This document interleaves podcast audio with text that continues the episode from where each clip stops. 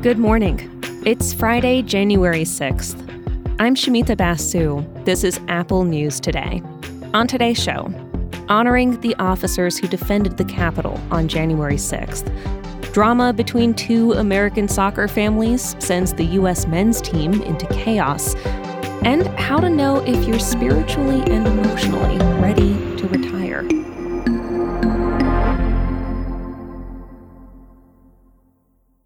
First, Republican leader Kevin McCarthy's bid for House Speaker failed for the 11th time yesterday, even after he made several concessions to dissenters from his party, including ones that would weaken the power of the speakership. Most of the 20 Republican detractors voted for Florida's Byron Donalds. A few of them rallied behind Oklahoma's Kevin Hern, and at one point, Florida Republican Matt Gaetz, who's one of McCarthy's most vocal opponents, threw another name into the mix Gaetz. Trump. Fun fact you do not have to be a member of the House to be nominated or to become Speaker. This is now officially the most drawn out and acrimonious process to elect a House Speaker since 1859. So, how is all of this going to end? Vox lays out some of the possible scenarios. McCarthy wants this to happen, so he might try playing any cards he has to strike a deal, like agreeing to put holdouts in powerful positions on subcommittees. If he is totally unable to convince them and this historic stalemate continues, one possibility is that McCarthy bows out. The next runner up could be Steve Scalise of Louisiana, the number two Republican in the House, though it's not clear if he would get enough votes. In the meantime, having no Speaker of the House means there's a big holdup. Representatives who just got elected can't be sworn in, the work of drafting and passing bills can't happen, committee assignments are not filled.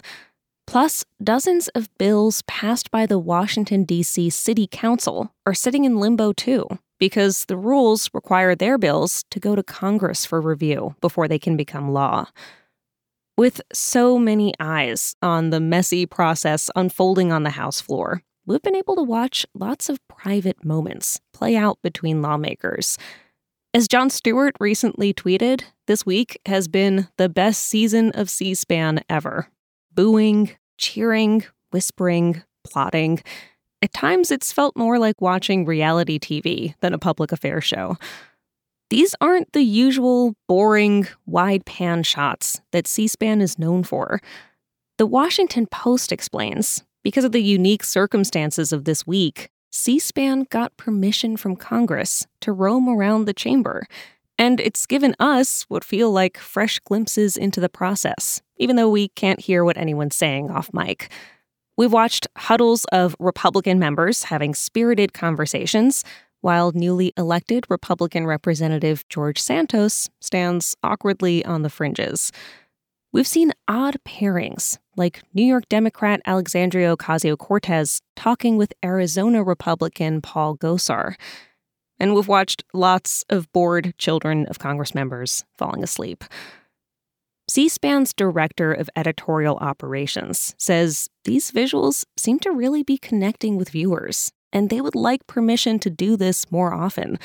But as soon as a speaker is confirmed, the plan is to go back to the status quo.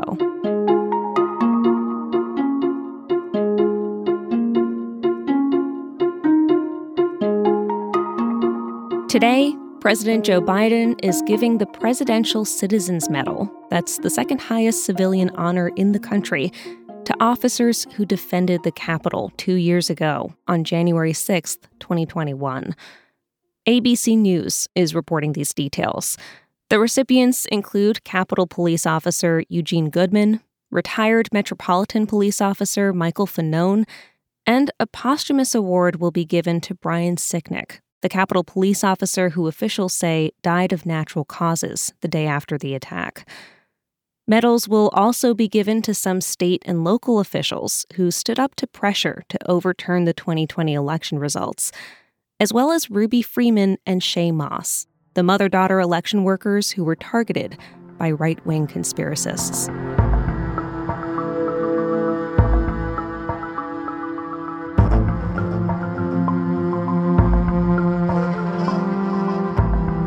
There is major drama brewing in U.S. men's soccer. Just a few weeks after the American team had a promising run in the World Cup. Earlier this week, U.S. coach Greg Berhalter released a statement saying that someone had contacted U.S. soccer during the World Cup with compromising information on him. It had to do with a domestic violence incident in the 90s involving Berhalter and his now wife. In his statement about it this week, Berhalter called it a shameful moment that he regrets, and that it seemed like someone was trying to use that information to get him fired. Well, now we know who that someone was. It was the parents of American soccer star Gio Reyna. The Reynas and the Berhalters are effectively your American soccer dynasties, right? That's Shaker Samman, sports editor for Apple News. He explains just how tight these two families once were. Claudio Reyna, Gio's dad, was a former U.S. men's national team captain. He is considered one of the best players in the history of the U.S. men's national team. And his mom, Danielle Egan Reyna, played for the U.S. women's team in the 90s. The Reynas and Berhalters, they're good friends. They were teammates at the 2002 and 2006 World Cup. Claudio was even the best man at Greg's wedding, and their wives, Danielle Reyna and Rosalind Berhalter, were roommates and soccer players at the University of North Carolina. There were early rumblings there might be some tension during the World Cup. Gio Reyna is widely considered one of the most promising young players on the U.S. men's team, but he barely played. Sources at the time told The Athletic that Reyna wasn't showing much enthusiasm during training. After the U.S. was knocked out of the tournament, Coach Berhalter publicly acknowledged that there was a problematic player. Though he didn't name Gio, it seemed to be about him. Then this week, things came to a head when we learned that the Reynas were the ones who reached out to U.S. Soccer about Berhalter's past behavior. Claudio Reyna has said he was frustrated Gio wasn't getting more playing time, but that he never threatened anyone. Danielle Reyna has said that she reached out to the U.S. men's soccer sporting director only as a friend. She was outraged and devastated that Gio had been put in such a terrible position by Berhalter's comments after the World Cup. And also said that she thought it was unfair to Gio, who had apologized for acting immaturely about his playing time, that Gio was still being dragged through the mud when she believed that Greg had asked for and received forgiveness for doing something that was so much worse at the same age. Berhalter addressed the saga yesterday. Speaking with Harvard Business Review, he said he hopes to continue on as the coach of the team and that he feels sad for his wife, Rosalind, and that it was, quote, her story to tell. This week, U.S. Soccer announced that assistant coach Anthony Hudson will lead the U.S. men's January camp and that they've opened an investigation into Berhalter. So far, no decision has been made about who will lead the team for the 2026 World Cup.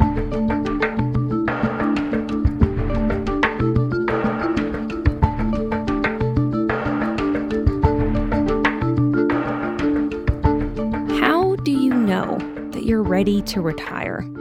Of course, you need to be financially prepared, but how will you know when you're mentally, emotionally, and spiritually ready? It's like, okay, if you don't have that many years left, do you want to spend them doing the same thing that you've done?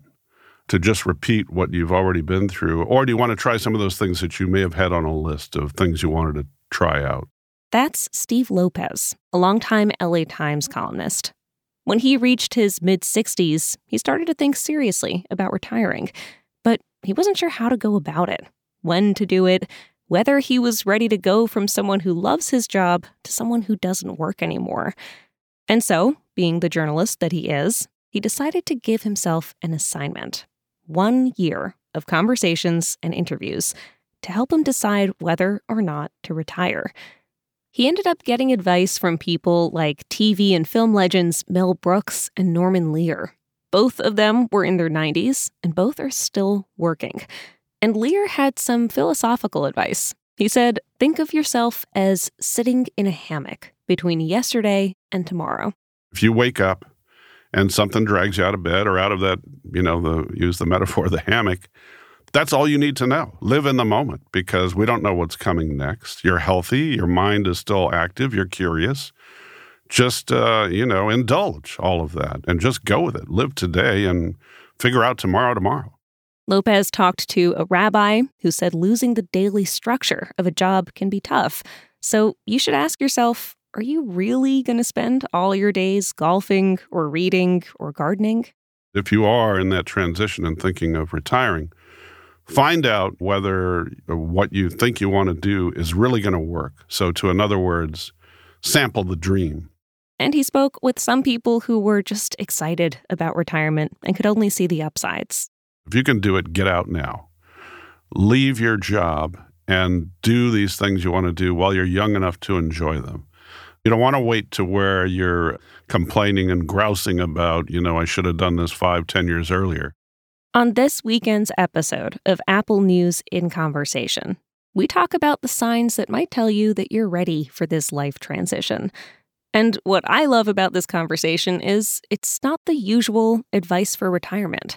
The finances are important, but so is everything else. Plus, we'll share what some of you, our listeners, told us about the bumpy road of figuring out retired life.